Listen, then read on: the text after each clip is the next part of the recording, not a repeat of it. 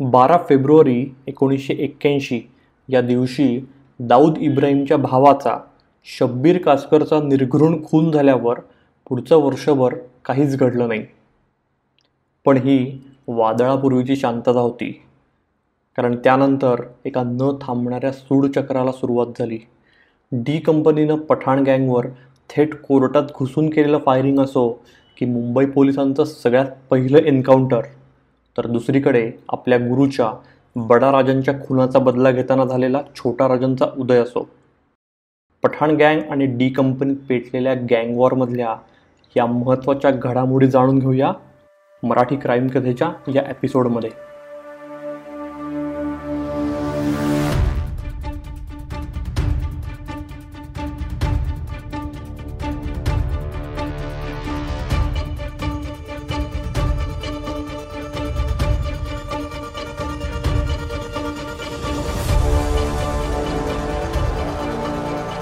Hello friends Marathi crime कथा या माझ्या पॉडकास्ट शोमध्ये मी तुमचा होस्ट निरंजन मेडेकर तुम्हा सगळ्या लिस्नर्सचं अगदी मनापासून स्वागत करतो.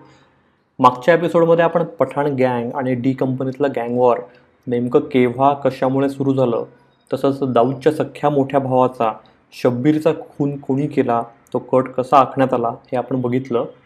आपल्या लिस्नर्सपैकी कोणी चुकून मागचा एपिसोड मिस केला असेल ऐकायचं राहिला असेल तर मी त्यांना रिक्वेस्ट करतो की त्यांनी तो प्लीज ऐका.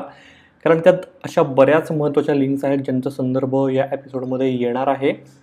बाकी मागच्या एपिसोडला तुम्ही सगळ्यांनीच खूप भरभरून रिस्पॉन्स दिला त्याबद्दल आधी मी तुम्हाला थँक्यू म्हणतो आणि आजच्या एपिसोडची सुरुवात करतो. तर दाऊद इब्राहिम कासकर हा रिटॅलिएट करणार बदला घेणार. ही काळ्या दगडावरची रेग होती. पण रागाच्या भरात काही वेडवाकडं करण्याऐवजी दाऊदनं थंडा करके खानेकाची पद्धत वापरली. नाही म्हणायला शब्बीरच्या खुनात सहभागी असलेले पठाणही तेव्हापासून गायबच होते. दाऊदला राहून राहून प्रश्न पडला होता की गँगस्टर मण्या सुर्वेनं का घेण्यानं देण्याची शब्बीरची सुपारी घेत आपल्याशी दुश्मनी घेतली आहे योगायोगानं पहिला नंबर मण्या सुर्वेचाच लागला. मण्या उर्फ मनोहर सुर्वे हा अतिशय खतरनाक गँगस्टर होता तापट होता पण तो कसाही असला तरी तो तितकाच डोकेबाजी होता. तो म्हणे प्रसिद्ध इंग्रजी लेखक डेव्हिड हेडली चेसचा जबरदस्त फॅन होता. मण्यानं स्वतःनं कीर्ती कॉलेजवरून बी एही केलं होतं त्यामुळे त्याला वाचनाची आवड होती गोडी होती. तर असं म्हणतात की कुणाची सुपारी घेतल्यावर तो आधी डेव्हिड चेसच्या गुन्हेकथा थरारकथा वाचत आपला प्लॅन आधी पक्का करायचा आणि पूर्ण तयारीनिशीच मग तो मोहीम फत्ते करायचा. दाऊदच्या भावावर शब्बीरवर ट्रॅप लावतानाही फुलांनी सजवलेली ॲम्बॅसेडरनं त्याचा पाठलाग करण्याची आयडिया सुरवेच्याच सुपीक डोक्यातून आली होती. आणि आपण मागच्या एपिसोडमध्ये बघितलं की फुलांनी सजवलेली ॲम्बॅसेडर आपल्या मागे आहे हे शब्बीरला खरं तर कळलं होतं. बट कुठलं तरी न्यूली मॅरिड कपल असेल असं म्हणत त्यानं दुर्लक्ष केलेलं आणि ते दुर्लक्ष त्याला खूप महागात पडलेलं आणि त्यात त्याचा जीव गेलेला. तर शब्बीरला संपवल्यावरही मण्या सुर्वेचे उत्मात सुरूच होते. त्यानं संतापाच्या भरात असं म्हणतात की त्याच्या जवळच्या दोन मित्रांवरही प्राणघातक हल्ले केले होते. तसंच त्याला मागे कधी अटक केलेल्या एका पोलीस अधिकाऱ्यालाही तो जीवे मारण्याच्या वरचेवर धमक्या देत होता. दुसरीकडे जबरी चोरी दरोड्याच्याही अनेक केसेस त्याच्या विरोधात होत्याच. त्यामुळंच मुंबईचे तेव्हाचे पोलीस कमिशनर जुलिओ रिबेरो यांनी एकोणीसशे एक्क्याऐंशीमध्ये एक स्पेशल स्क्वॉड फॉर्म करत त्यांच्यावर मण्या सुर्वेला जिंदा या मुर्दा पकडण्याचं टास्क सोपवलं. Senior police inspector Isaac Samson inspector Yashwant Bhide sub inspector Raja Tambat Sanjay Parande आणि ईशाक बागवान यांचा या स्क्वॉडमध्ये समावेश होता. मण्या हा सतत आपली ठिकाणं बदलायचा तसंच तो विश्वास कोणाच्या बापावरही ठेवायचा नाही. त्यामुळे त्याच्या जवळच्या लोकांनाही त्याचं एक्झॅक्ट लोकेशन कधी माहिती नसायचं. त्यामुळेच दोन एक महिने अथक प्रयत्न केल्यावर अखेर पोलिसांना मण्या हा वड्याळ्यातल्या एका कॉलेजच्या बाहेर त्याच्या गर्लफ्रेंडला भेटायला येणारे अशी पक्की टीप मिळाली. तो दिवस होता अकरा जानेवारी एकोणीसशे ब्याऐंशीचा. या स्क्वॉडमधले स्पेशल स्क्वॉडमधले बहुतेक पोलीस ऑफिसर्सही हे तेव्हा पंचवीशीतलेच होते. त्यामुळं ते सगळे स्टुडंटच्या वेशात तर त्यांचे जे कोण सिनियर ऑफिसर्स होते ते प्रोफेसरांच्या वेशात त्या दिवशी त्या कॉलेजबाहेर घुटमळायला लागले. ते सगळे बराच वेळ वाट बघत होते. त्यांनी ट्रॅप लावलेला. शेवटी अखेर मण्या स्वतः एका टॅक्सीतून आला आणि कॉलेजच्या मेन गेटच्या थोडी लांब त्यानं टॅक्सी सोडून दिली आणि तो कॉलेजच्या दिशेनं चालत यायला लागला. पोलिसांनी तत्काळ त्याला ओळखलं आणि चारही बाजूंनी त्याला घेरलं. म्हणे थांब. आम्ही पोलीस आहोत. पोलिसांनी त्याला सरेंडर होण्याची अशा प्रकारे वॉर्निंगही दिली. मण्याचं त्या आधीचं रेकॉर्ड बघता कोणतीही रिस्क नको म्हणून सगळ्यांनी त्याच्यावर आपल्या सर्व्हिस रिव्हॉल्व्हर्सही रोखल्या होत्या. असं म्हणतात की मण्याकडे कायम तिची पिस्तूल तर असायचीच पण त्याशिवाय तो कायमसोबत एक ॲसिडची बाटली आणि हातबॉम्बही बाळगायचा तर पोलिसांनी गन पॉईंटवर घेरल्यावरही चलाखी करत मण्यानं आपल्या पॅन्टमध्ये लपवलेली आपली पिस्तूल काढली आणि ती पोलिसांवर ताणली. यावेळी झालेल्या क्रॉस फायरिंगमध्ये मण्या सुर्वेला सहा गोळ्या लागल्या. तरीही तो पठ्ठ्या जिवंत होता आणि पोलिसांना गद्दारी करून त्याला मारल्याबद्दल शिव्या देत होता. तर त्याला हॉस्पिटलमध्ये घेऊन जात असतानाच त्याचा अंत झाला. मण्या सुर्वेचं एन्काउंटर हे मुंबई पोलिसांनी केलेलं पहिलंच एन्काउंटर ठरलं. यामध्ये दाऊदचा थेट सहभाग नसला तरी दाऊदनंच ती टीप पोलिसांना दिली होती. इथपासून ते मण्या ज्या मुलीला भेटायला येणार होता ती दाऊदची खबरी होती. इथपर्यंत अनेक अफवा वदंत आहेत. जे काही असेल ते असो अशा प्रकारे शब्बीरच्या मृत्यूनंतर वर्षाच्या आत मण्या सुर्वे संपला होता. असं असलं तरी मेन पठाण गँग अजूनही मोकाट होती आणि जणू दाऊदला खिजवत होती. दरम्यान दुसरीकडे पठाण गँगचे त्यांचे स्वतःचे कारनामे सुरूच होते. दादागिरी आणि खंडणी हे त्यांचे आवडते उद्योग होते. यातच त्यांनी मोठा हात मारायचा म्हणून तेवीस सप्टेंबर एकोणीसशे ब्याऐंशी या दिवशी बॉलिवूडचे बडे प्रोड्युसर मुशीर आलम यांना भर दिवसा किडनॅप केलं मुंबईच्या रस्त्यावरून. असं म्हणतात की शब्बीरचा खून झाल्यावर पोलिसांच्या आणि दाऊदच्या भीतीनं पठाण गँगमधले जे काही सगळे की मेंबर्स होते ते अंडरग्राऊंड झाले होते. आणि त्यामुळंच त्यांची कितीही दहशत असली तरी त्यांचे पैशाचे स्रोत आटले होते. त्यामुळंच पोलीस मागावर आहेत हे माहिती असूनही त्यांनी आलम यांना किडनॅप केलं होतं. दिलीप कुमार यांचा शक्ती हा आलम यांनी प्रोड्यूस केलेला बिग बजेट सिनेमा नुकताच आला होता.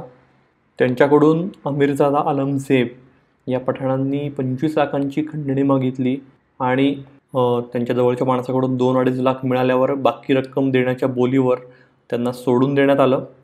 विशेष म्हणजे इतकं सगळं होऊनही पोलिसांना काहीच खबरबात नव्हती. म्हणजे यमुशीर आलम यांना किडनॅप केलं आहे आणि खंडणी मागितली आहे पठाणांनी आणि त्यांना ओलीस धरून दोन अडीच लाख घेतल्यावर सोडलं आहे यातलं पोलिसांना काही माहिती नव्हतं. तेव्हा म्हणे स्वतः दिलीप कुमार हे पोलीस कमिशनरांकडे कंप्लेंट करायला गेले होते आणि पोलिसांनी याची गंभीर दखल घेतली होती. सो मुशीर आलम यांना किडनॅप केल्यावर त्यांच्या डोळ्यावर पट्टी लावण्यात आलेली. त्यामुळे त्यांना किडनॅपर्स नेमके कोण होते हे माहीत नव्हतं तसंच त्यांना कुठं नेलेलं हे देखील सांगता येत नव्हतं. तरीही त्यांनी सांगितलेल्या तपशिलावरून पोलिसांनी कशी ही केस क्रॅक केली खूप इंटरेस्टिंग स्टोरी आहे ही. आणि या कटात सहभागी असलेल्या मुख्य आरोपी आमिर जादाला कसं पार अहमदाबादला जाऊन अरेस्ट केलं याचं डिटेल वर्णन पोलीस अधिकारी इशाक बागवान यांनी आपल्या me against the Mumbai underworld या पुस्तकात केलं आहे पेंग्विन इंडियानं हे पुस्तक पब्लिश केलेलं आहे. सो नक्की वाचा तुम्ही. सो या सगळ्या प्रकरणामुळे झालं काय की इतके दिवस गायब असलेला आलमझेब हा पठाण कोठडीत आला आणि दाऊदनं त्याला तिथंच संपवण्याचा प्लॅन आखायला सुरुवात केली. असं म्हणतात की पोलीस कस्टडी म्हणजे जेल हे सगळ्यात सेफ असतं पण तरीही दाऊदचं डोकं हे तिरकं चालत असल्यानं त्यानं त्याला तिथंच संपवण्याचा प्लॅन केला. दाऊदच्या गँगमधल्या कुणी थेट आलमझेबला संपवण्यापेक्षा बाहेरच्या कुणाला सुपारी द्यावी असं ठरलं. फक्त ती सुपारी कोणाला द्यायची हे काही गेल्या ठरत नव्हतं. तेव्हा म्हणे डी कंपनीनं थेट इटालियन माफियाला यामध्ये इन्व्हॉल्व करता येईल का हे पण पडून पाहिलं होतं. आणि त्यांची पोहोच त्या काळी किती होती हे कळतं. शेवटी गँगस्टर बडा राजनचं नाव फायनल करण्यात आलं. आता बडा राजन कोण होता? तर त्याची बॅकग्राऊंड आणि त्याची स्टोरी खूप इंटरेस्टिंग आहे. बडा राजनचं खरं नाव होतं राजन नायर. तो साऊथ इंडियन होता. आणि खरं तर तो टेलर होता. आणि टेलरिंगमधनं त्याचं त्याचं चाललेलं पण अर्थातच त्यातनं काय त्याला पुरेशी कमाई होत नव्हती. त्यात त्याला एक मुलगी आवडायची तो तिच्यावर फिदा होता आणि तिला इम्प्रेस करण्यासाठी तो काय वाटेल ते करायला तयार होता. एकदा काय झालं की त्याला जी मुलगी आवडायची त्याची काय ती गर्लफ्रेंड वगैरे होती नव्हती काही कळत नाही पण तिचा वाढदिवस होता. आणि त्याच्यामुळे त्याला तिला काहीतरी गिफ्ट घ्यायचं होतं इम्प्रेस करायला. पण त्याकडे पैसे नव्हते. त्यांनी त्याच्या बॉसेसकडे मागितले पण त्यांनी नकार दिला. त्यामुळे शेवटी त्यांना चोरी करायची ठरवली. बाकी काही ऑफिसमध्ये मिळालं नाही म्हणून त्यानं चक्क टाईपरायटर उचलला आणि तो जुन्या बाजारात जाऊन विकला. त्यातनं त्याला दोनशे रुपये मिळाले. मस्त त्याला गिफ्ट विफ्ट घेता आलं इम्प्रेस करता आलं आपल्या मैत्रिणीला गर्लफ्रेंडला सो ही आयडिया त्याच्या डोक्यात आली की अशी आपण टाईपरायटरची चोरी करू शकतो आणि फार काय डोळ्यावरही येणार नाही असं म्हणून तो दर आठवड्याला दोन टाईपरायटर त्याचं काय फार मोठं एम नव्हतं. दर आठवड्याला दोन टाईपरायटर कुठनं तरी उचलायचा चोरायचा आणि ते चोर बाजारात जाऊन विकायचा. पण पोलीस हे चोरांपेक्षा हुशार असतात असं म्हणतात. आणि चोर बाजारात जेव्हा पोलीस वेगळ्या कुठल्या तरी रेडसाठी किंवा चौकशीसाठी आलेले तेव्हा त्यांना कळलं की कोणीतरी साऊथ इंडियन आहे. तो दर आठवड्याला दोन टायपरायटर आणून विकतो. सो पोलिसांनी त्याच्यावर नजर ठेवून शेवटी बडाराजनला नायरला उचललं. त्याला त्याच्यावर चांगले चार्जेस लावले. चोरी आणि अजून कसले कसले त्यात त्याला अटक झाली आणि तो तीन वर्षाचा तुरुंगवास झाला. खरं तर लोक तुरुंगात गेले की त्यांना भीती वाटायला पाहिजे परत कुठला गुन्हा करायची अशी काय म्हणून आपण एक भोळी भाबडी अपेक्षा असते आशा असते कायद्याची पण होतं उलटंच. तसंच झालं. मग तो बाहेर असताना टाईपरायटरच्या भुरट्या चोऱ्या करायचा बडा राजन पण तो बाहेर जो आला तो गँगस्टर होऊनच आला. त्यानं चेंबूर टिळकनगर परिसरात आपली स्वतःची गँग इस्टॅब्लिश केली आणि इथंच त्याला अब्दुल कुंजू येऊन मिळाला. या कुंजूचं नाव नीट लक्षात ठेवा याचा रेफरन्स पुढे येणार आहे. हा जो कोण कुंजू होता ना हा खूप स्मार्ट होता. तो बडाराजांना गुरु मानलं त्यांनी आणि तो त्याच्यासोबत काळेधंदे करायला लागला. पण तो डोकेबाज होता हुशार होता. सो त्याने हळूहळू काय केलं की गँगमध्येच आपली स्वतःची गँग केली तयार केली आणि तो बडाराजांना स्टशन द्यायला लागला. यातून त्या दोघात भांडणं झाली आणि तो फुटून बाहेर पडला. पण त्याच्यानंतरही त्यानं काय तो स्वस्त बसला नाही आणि त्यानं एक शेवटचा घाव घातला जो बडाराजांच्या वर्मी लागला. त्यानं काय केलं की बडाराजांची कोण जी कोण मैत्रीण होती गर्लफ्रेंड होती थेट तिलाच पटवलं आणि तिच्यासोबत लग्न केलं निकाह केला. ह्याच्यामुळे बडाराजन पेटून उठलेला आणि त्या दोघांमध्ये बरेच दिवस बरेच महिने भांडणं वादावादी सुरू होते. तर ही झाली कुंजूची आणि बडाराजांची बॅकग्राऊंड तर आता coming back to D company आणि पठाण गँगमधलं हाडवैर. तर दाऊदनं बडाराजांना बोलवून घेतलं. आमिरदादाला पोलिसांनी ताब्यात घेतलेलं होतं. सो आमिरदादाला आता मारायचं. हे दाऊदचं एकमेव ध्येय होतं एम होतं. असं म्हणतात की त्या काळी दाऊदचं इन्व्हिटेशन हे अंडरवर्ल्डमध्ये खूप प्रेस्टिजियस समजलं जायचं. सो बडाराजन हा तेव्हा अगदी छोटा त्याच्या एरियापुरता मर्यादित असा दादा होता. त्यामुळे आपल्याला थेट दाऊदनी बोलून घेतलं आहे याचं त्याला भलतंच अप्रूप वाटलं. आणि अमीरदादाला मारण्याची सुपारी त्यानं अगदी लगेच घेतली. ही मोठी कामगिरी कोणावर सोपवायची हे फक्त त्याला कळत नव्हतं. कारण त्याला हे माहिती होतं की दाऊद काय आणि पठाण गँग काय. हे दोन्हीही या मोठ्या गँग आहेत. आणि ह्यांच्याशी थेट वैर घेणं थेट क्रॉस घेणं हे आपल्या जीवावर बेतू शकतं. त्यामुळं बडाराजांनी डोकं चालवत काय केलं? की त्यानं ही कामगिरी डेव्हिड परदेशी नावाच्या एका माणसावर सोपवली. डेव्हिड कोण होता? तिथं बॅकग्राऊंड काय याबद्दल फार कळत नाही पण असं म्हणतात की तो गुड फॉर नथिंग होता. म्हणजे खावं प्यावं मजा करावी आणि अगदीच जमलं तर किंवा अगदी जीवावर आलं तर थोडंफार काम करावं असा त्याचा स्वभाव होता एकूण. त्याला गुन्हेगारी भाईगिरी सोडा पिस्तूल कशी पकडायची हे देखील माहिती नव्हतं. तो रेकॉर्डवरचा कुख्यात नाही आहे हा त्याचा एकमेव यू एस पी होता. बडाराजांना दाऊदला कन्व्हिन्स केलं. दाऊद करता कन्व्हिन्स होत नव्हता की हा काय पठाणला मारणार असं त्याला वाटत होतं. पण तरीही बडाराजानं त्याला कन्व्हिन्स केलं आणि त्याला कोकणात उरणला उलवा नावाच्या गावी ट्रेनिंगसाठी पाठवलं. ते गाव कोकणी मुस्लिमांचं होतं आणि ती लोक दाऊदला मानायची तेव्हा सो तिथं दोन एक महिने डेव्हिडनं शूटिंगचं ट्रेनिंग घेतलं. पिस्तूल कशी धरायची कशी चालवायची एम कसा धरायचा असं सगळं सागर संगीत ट्रेनिंग त्यांनी घेतलं. म्हणजे तिथंही तो झोपाच काढायचा म्हणतात पण तरी घेतलं ट्रेनिंग आणि एक शेवटी म्हणजे दाऊद इकडे बडाराजांना विचारणा करत होता की अरे काय झालं करायचं? कधी बोलवतोय त्याला परत मुंबईत वगैरे. सो शेवटी सहा सप्टेंबर एकोणीसशे त्र्याऐंशी दिवशी अमीरजाराचं काम तमाम करण्याचा घाट बडाराजांना घातला आणि डेव्हिडला त्यानं परत मुंबईत बोलवून घेतलं. या दिवशी म्हणजे सहा सप्टेंबरला अमीरजादाला सेशन्स कोर्टात हजर केलं जाणार होतं सुनावणीसाठी. सो कोर्टातलं हे शूटआउट नेमकं कसं झालं? त्याचं हुसेन झहिदींनी आपल्या डोंगरी टू दुबईमध्ये अगदी भारी वर्णन केलं आहे अंगात ढगळी पॅन्ट आणि शर्ट घातलेला डेव्हिड कोर्टाच्या आवारात अमीरजालाची वाट बघत होता. त्याला बेकार टेन्शन आलेलं. म्हणजे जरी त्याचं ट्रेनिंग झालं असलं मानसिक त्यांनी तयारी केलेली असली तरी थेट असं कोर्टात जाऊन फायरिंग करणं हे नाही म्हटलं तरी त्याला खूप टेन्शन आलेलं आणि तोपर्यंत कोर्टात असं काही होऊ शकतं. हे तोवर कोणीच इमॅजिनही केलं नव्हतं. सो आमिर जालाची सुनावणी सुरू झाली आणि डेव्हिडही त्याच हॉलमध्ये होता. पोलीसही होते. पण असं सगळं असतानाही डेव्हिडनं अलगत आपल्या पॅन्टमधून पिस्तूल काढलं. पण तो इतका लुख्खा होता आणि इतका तो ऑर्डिनरी होता दिसायला की त्याच्याकडे कोणाचं लक्षही गेलं नाही आणि त्याला पिस्तूल काढल्याचंही कोणी कोणाला कळलं नाही. सो त्यानं घोडा ताणून धरला. तर नेमका मध्ये कोणीतरी पोलीस कॉन्स्टेबल येत होते. सो इकडं डेव्हिडच्या घशाला कोरड पडली होती त्याचे हात थरथरत होते. शेवटी तो पोलीस बाजूला झाला आणि आमिरदाराच्या कपाळावर बरोबर नेम धरत डेव्हिडनं ट्रिगर ओढला. एखादा फुसका फटाका उडल्यासारखा भप्पा असा आवाज झाला आणि पुढच्याच क्षणी अमीरजादा भर कोर्टात कोसळला. एकाएकी धावपळ सुरू झाली. पोलिसांना कळलं की काहीतरी गडबड झाली आहे काहीतरी कोणीतरी फायर ओपन केलं आहे कोर्टात जे कोण जमलेले होते वकील किंवा सुनावणी ऐकायला आलेली लोक सगळे सैरा वैरा पळायला लागले. डेव्हिडही संधी चालून पळायला लागला. पण सब इन्स्पेक्टर इशाक बागवान यांनी त्याला ओळखलं आणि क्षणाचाही विलंब न करता त्यांनी त्याच्यावर फायरिंग केलं. डेव्हिडच्या सुदैवानं आणि बडाराजांच्या दुर्दैवानं त्याला गोळी लागली पण तरीही तो मेला नाही. त्याच्या काहीतरी घशाला मानेची गोळी साठून गेली. आणि बागवान यांनी आणि बाकी पोलिसांनी त्याला लगेच हॉस्पिटलमध्ये ॲडमिट केलं. त्याला वेळेत ट्रीटमेंटही मिळाली. आणि त्याला माफीचा साक्षीदार करण्याचं आश्वासन दिल्यावर त्यांना काहीही आडेवेडे नाही घेतले.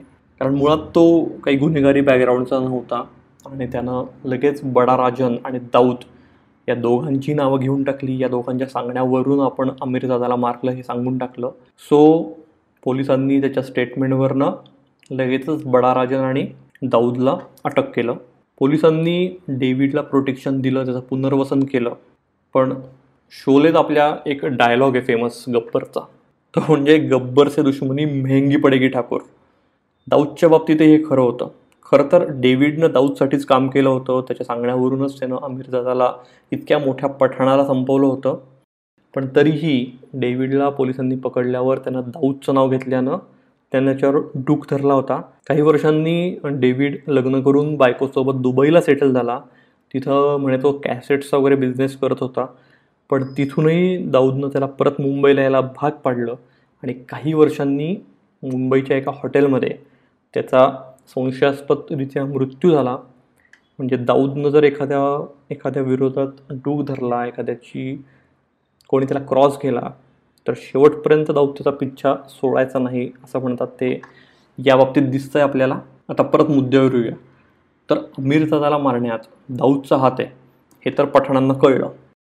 पण ही सुपारी कोण कुठल्या छाटछूट बडाराजांनी घेतलेली हे कळल्यावर पठाण सगळे खवळून उठले. बडाराजांना संपवण्यासाठी स्वतः आलमजेब सरसावला. आणि मी आधी म्हणलो तसं बडाराजांना नेमकी हीच भीती होती.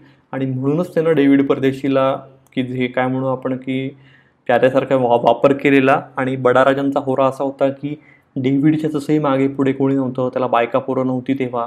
सो त्याचा असा होरा होता की तो जेव्हा फायरिंग करेल तेव्हा पोलीस त्याच्यावर फायरिंग करतील आणि त्यातच तो संपून जाईल. आणि त्याच्यापर्यंत कुठलाच पठाण येणार नाही. पण असं नेमकं झालं नाही. तो त्यातनं वाचला आणि सगळे पठाण बडाराजांच्या मागे हात धुवून लागले. करीमलालानं आता तोपर्यंत बडाराजानंही जेलमध्ये गेलेला याच्या स्टेटमेंटवरनं डेव्हिडच्या. सो करीमलालानं पठाणांना समजावलं की ऑलरेडी कोर्टात एक असं शूटआउट झालेलं आहे. त्याच्यामुळे परत असं काही झालं तर पोलीस यावेळेला जास्त ॲलर्ट असतील आणि ते थेट संपवतील आपल्याला. सो आलमजेब जो होता तो बडाराजांच्या कुठल्या तरी जाने दुश्मनला शोधायला लागले ते बडाराजांना संपवायला. आणि त्यांना अब्दुल कुंजूच्या रूपात तो अगदी सहज मिळाला. कुंजू इतके दिवस बडाराजनला संपवण्याचाच प्लॅन करत होता तो संधीच्या शोधात होता. कुंजूनच बडाराजांच्या गर्लफ्रेंडसोबत निकाही केला होता. कुंजूनं काय केलं मग? की बडाराजांची सुपारी चंद्रशेखर सफालिका नावाच्या एका रिक्षावाल्याला दिली. आता या रिक्षावाल्याला का दिली आणि त्यांनी ती का घेतली?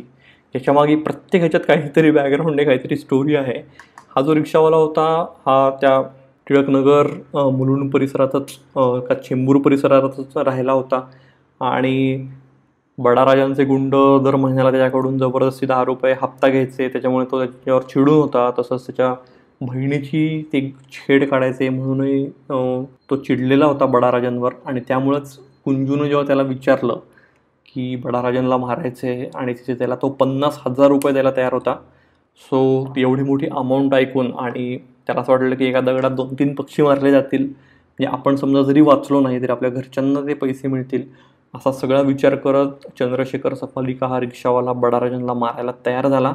अशा प्रकारे अमीरजाराच्या खुनानंतर बरोबर तीन आठवड्यांनी म्हणजे तीस सप्टेंबर एकोणीसशे त्र्याऐंशी या दिवशी बडाराजनला कोर्टात हजर करण्यात येणार होतं. सगळं वातावरण हे अर्थातच तंग होतं. कारण आमिरदादाचा खून नुकताच झाला होता. स्वतः बडा राजनही टेन्शनमध्ये होता. पठाण कुठल्याही थराला जाऊ शकतात हे त्याला माहिती होतं. पण हिअरिंग झालं कुठलाही गैरप्रकार काही घडला नाही. त्यामुळे सगळ्यांनी सुटकेचा निश्वास सोडला. आणि राजनला कोर्टातून बाहेर आणत पोलिसांच्या गाडीकडे नेण्यात येत होतं. इतक्यात काय झालं की एक नेव्हल ऑफिसर म्हणजे नेव्ही युनिफॉर्ममधला एक ऑफिसर हा पोलिसांच्या कॉन्व्हॉयच्या दिशेनं चालत आला. म्हणजे बडाराजाने त्यांनी त्यांच्यासोबत होता आणि त्यांनी चारी बाजूने त्याला घेरलेलं ते प्रोटेक्शन देत होते. सो बघ्यांना असं वाटलं की तो जो कोण नेव्हल ऑफिसर आहे त्यांना त्याला काहीतरी पोलिसांना मेसेज द्यायचा आहे. पण जवळ आल्यावर त्यांना अचानक आपला मोर्चा बडाराजांकडे वळवला आणि त्याला शांतपणे पिस्तूल काढली आणि पॉईंट ब्लँक रेंजवरून ती राजांवर ताणली. राजाने चक्रावला की असं काही होईल त्याला खरंच एक्सपेक्टेड नव्हतं. नेव्ही ऑफ नेव्ही विषयातल्या कोणीतरी येऊन असं ते थेट आपल्यावर गन रोखेल. पण पोलिसांनी किंवा त्यांनी काही करण्याच्या आत त्यानं तीन गोळ्या धाडल्या आणि त्या तिन्ही गोळ्या ह्या बडाराजांच्या चेहऱ्यावर गळ्यात मानेवर लागल्या. आणि त्यात राजांचा जागीच मृत्यू झाला. अशा प्रकारे पठाणांनी राजनचा बदला घेतलेला होता. माफियात असं म्हणतात की आधीचा खून जसा झालेला आहे थेट त्याच प्रकारे डिट्टो तसाच परत आपण रिटॅलिएट केलं तर तो खरा इन्साफ म्हणतात. सो आमिरदादा या पठाणाला कोर्टात मारलेलं सो बडाराजांचाही बदला कोर्टातच घेण्यात आला. आता ही तर गोष्टी थांबतील सूडचक्र थांबेल असं आपल्याला वाटेल पण असं नाही झालं. कारण बडाराजांचा चेला होता छोटा राजन. आपल्या गुरुला कोर्टात मारल्याचं कळताच राजेंद्र सदाशिव निकाळजे उर्फ छोटा राजन सुडानं पेटून उठला. इकडे कुंजू जो होता त्यालाही तो मेसेज मिळाला की छोटा राजन त्याच्यामागे हात धुवून लागला आहे त्यामुळे तो प्रोटेक्शनसाठी आलमसेबकडे गेला. तेव्हा त्यानं त्याला प्रोटेक्शन देण्याऐवजी हातवर केले. तो म्हणला की आपली आपलं जे काही डील होतं ते झालेलं आहे. त्याच्यामुळे आता तुला तुझा जीव कसा वाचायचा तुझा प्रश्न राहिला. असं म्हणून त्यानं हातवर केले. इकडं छोटा राजन हात धुवून मागे लागला होता. आणि तो दोन तीन वेळा अगदी त्याच्या जवळही पोचला होता. शेवटी जीव वाचवण्याचा एकमेव उपाय म्हणून अब्दुल कुंजू पोलिसात आपणून जमा झाला तो सरेंडर झाला. पण तिथंही आपण सेफ नाही आहे हे त्याला लवकरच कळलं. बावीस जानेवारी एकोणीसशे चौऱ्याऐंशीला त्याला विक्रोळी कोर्टात नेणार असल्याचं छोटा राजांना कळलं. कुंजूला माहिती होतं की सगळ्यात जास्ती धोका कधी आहे तर कोर्टात जाताना आहे. सगळ्यात मोठी रिस्क तिथं आहे. त्यामुळं त्यांनी म्हणजे कुंजूनं पोलिसांना पटवलं हर प्रकारे का कशा प्रकारे माहीत नाही नेमकं पण त्यानं त्यांना पटवलं की मी काही पळून जाणार नाही. मला फक्त माझी ॲम्बॅसिडर वापरायची परवानगी द्या. हिअरिंगला जाताना आणि परत येताना. आणि त्या ॲम्बॅसिडरमध्ये स्वतः कुंजू आणि पोलीस असे गेले कोर्टात. हिअरिंगवरून परत येताना तो सुटकेचा निश्वास सोडत होता. की काही का असेना त्यानं छोटा राजनला बनवलं. पण त्याचंही समाधान फार काळ टिकलं नाही कारण हिअरिंगवरून परत येताना त्यांच्या मागावर एक कार होती आणि तो चक्रावला कारण त्यात स्वतः छोटा राजन आणि त्याची माणसं होती. असं म्हणतात की त्यांची गाडी म्हणजे कुंजीची गाडी ॲम्बॅसिडर जेव्हा सिग्नलला थांबली तेव्हा त्यांच्या शेजारी येत फायरिंग ओपन केलं छोटा राजांच्या माणसांनी आणि ती पूर्ण ॲम्बॅसिडर ही गोळ्यांनी गोळ्यांचा वर्षाव केला त्याच्यावर. त्यात एक गोळी ही कुंजूच्या खांद्यात घुसली. पण त्यात पोलीस असल्यानं ती छोट्या राजांची लोकं काही तिथं फार वेळ थांबली नाही. फायरिंग झाल्यावर ते लगेच पळून गेले त्यांना असं समज झालेला की कुंजू मेला. पण ती गोळीच्या खांद्यात घुसली होती का चाटून गेली होती त्यामुळे तो बचावला. त्यानंतर पंचवीस जानेवारी एकोणीसशे चौऱ्याऐंशी या दिवशी कुंजूवर राजांना परत एकदा ट्रॅप लावला. त्या खांद्याला इंजुरी झाल्यानं त्याला ट्रीटमेंटला जे जे हॉस्पिटलमध्ये नेण्यात येत होतं सो त्या दिवशी त्याला जे जे हॉस्पिटलमध्ये नेण्यात येणार होतं सो कुंजूला जेव्हा डॉक्टरांकडे नेलं तेव्हा बाहेर एक पेशंट हाताला प्लॅस्टर असलेला एक पेशंट बसलेला होता. सो कुंजूला बघताच त्यांना झटकन आपलं प्लॅस्टर काढून फेकलं आणि त्यातून गन काढत त्यांना फायर ओपन केलं. या गोळीबारात एक पेशंट दुर्दैवानं ठार झाला पण याही हल्ल्यातून मिरॅक्युलसली कुंजू वाचला.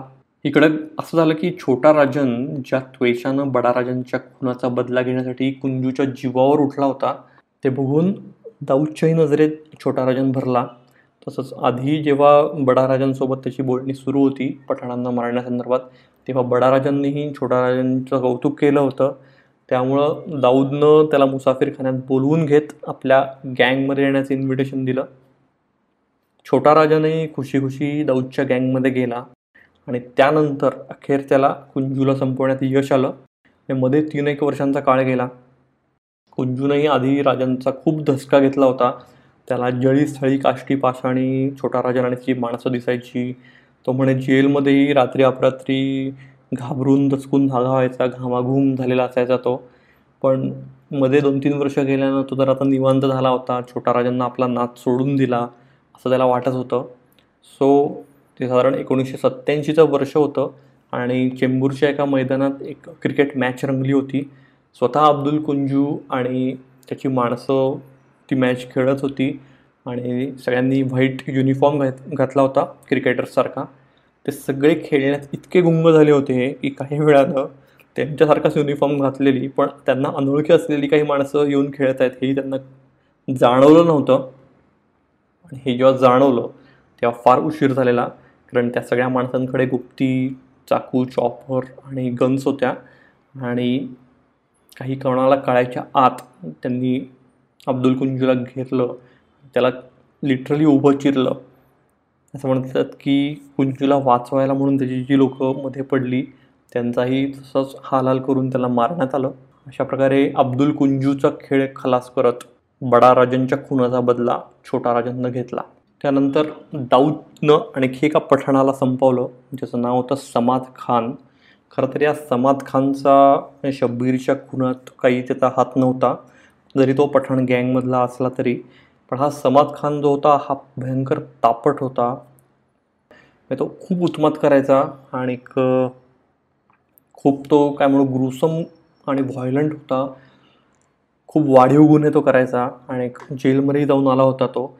आणि त्याचं वागणं हे दिव दिवसेंदिवस अधिकाधिक व्हायलंट होत होतं.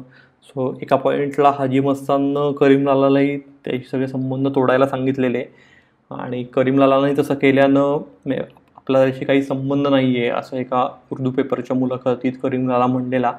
त्याच्यामुळं समाद खान हा चिडलेला. आणि अशातच त्याच्या कानावर आलं की दाऊद इब्राहिमचा भाऊ जो आहे छोटा भाऊ नूरा तर तो आपल्याबद्दल काहीतरी बोलतो आहे आणि त्याच्यामुळे समाद खान हा त्याच्या स्वभावाप्रमाणे पेटून उठला आणि पुढचा मागचा काहीही विचार न करता त्यानं जाऊन नूराला बदड बदड बदडलं. अगदी त्याला ॲडमिट करायची वेळ आली एवढं मारलं.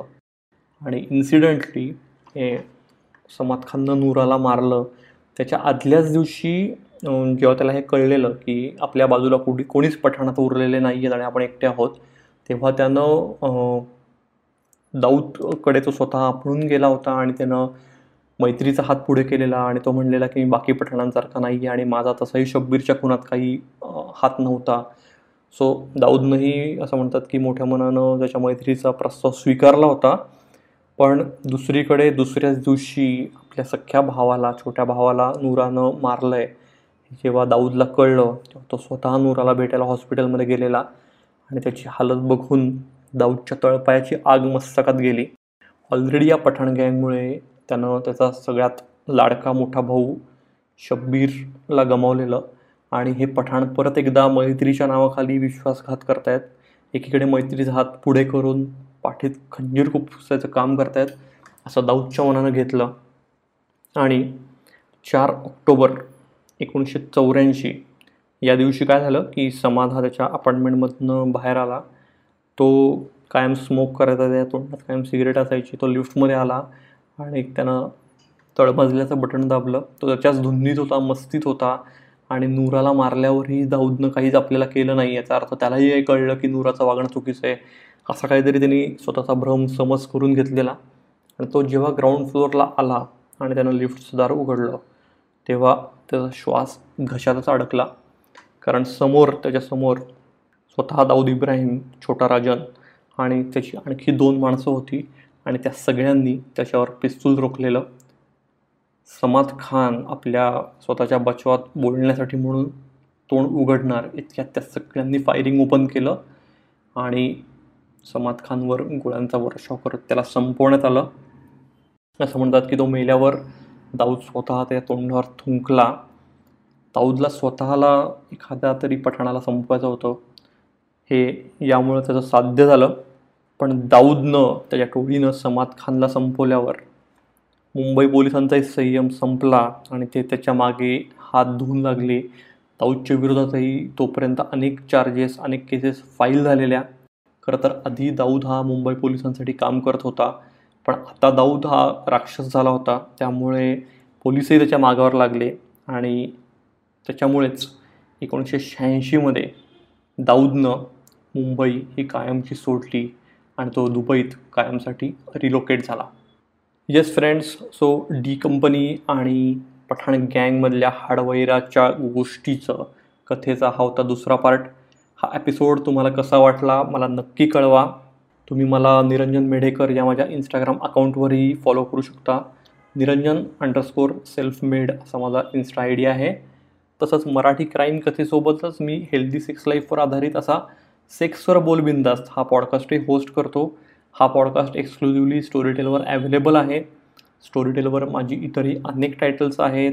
सिरियल किलर सायको किलर हे माझ्या कादंबऱ्या विनाशकाली हा कथासंग्रह तर व्हायरस पुणे या सायफाय थ्रिलर सिरीजचे दोन सीझन्सही स्टोरीटेलवर ऑडिओ बुक ऑडिओ नॉव्हेल रूपात अवेलेबल आहेत. सो तेही नक्की ऐका तुम्ही. येस मित्रांनो भेटूया पुढच्या एपिसोड्समध्ये अशाच एखाद्या खतरनाक इंटरेस्टिंग केससोबत तोपर्यंत बाय बाय